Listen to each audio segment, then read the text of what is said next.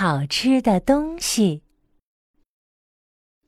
喵，小鱼看起来好好吃，快点上钩吧！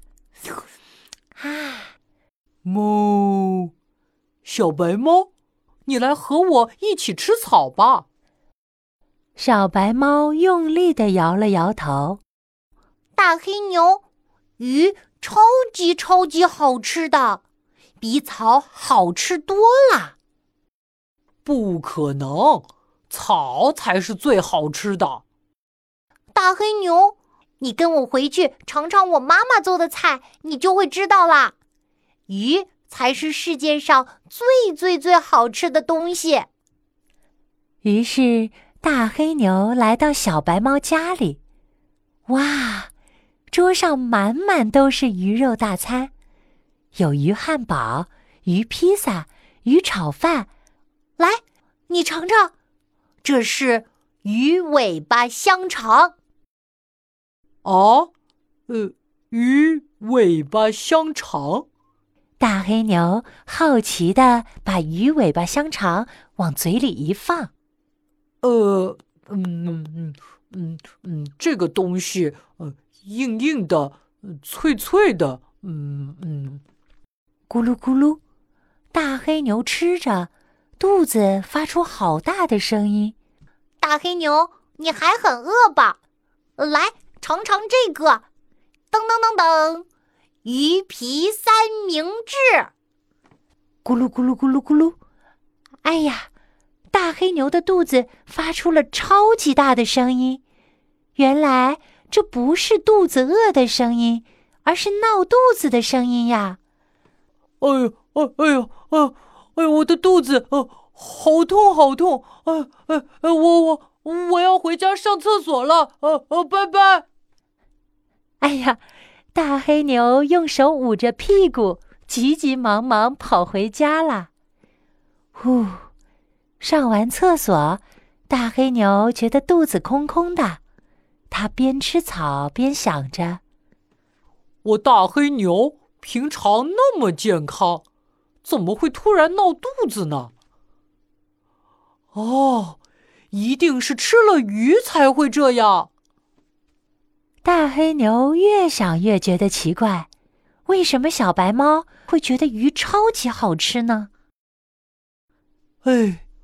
可怜的小白猫，一定是没吃过好吃的草，才会觉得鱼好吃呀。大黑牛决定请小白猫到家里吃饭。小白猫，小白猫，你来我家吧，我会请你吃全世界最好吃、最好吃的东西哦。小白猫兴奋极了。它空着肚子来到大黑牛家，准备大吃一顿。可是，炸青草、青草面、青草包子，天哪！怎么通通都是青草啊？小白猫歪着头问大黑牛：“大黑牛，为什么这里全都是青草啊？怎么没有鱼呢？”嗯嗯嗯嗯，你在说什么呀？我们牛不吃鱼，不吃肉，只吃草呀！嗯嗯嗯嗯。大黑牛很兴奋的把青草披萨塞给小白猫，来来来，尝尝这个，这是世界上最嫩的青草做的哦。吧唧吧唧，小白猫觉得草一点味道都没有。大黑牛。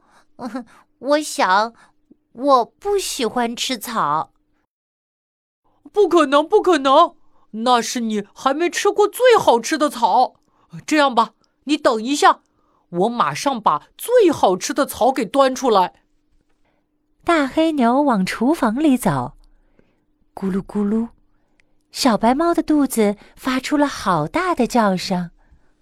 哎呦，好饿啊！哎呦。一天没吃东西了，一点力气也没有。可怜的小白猫就快要饿扁了。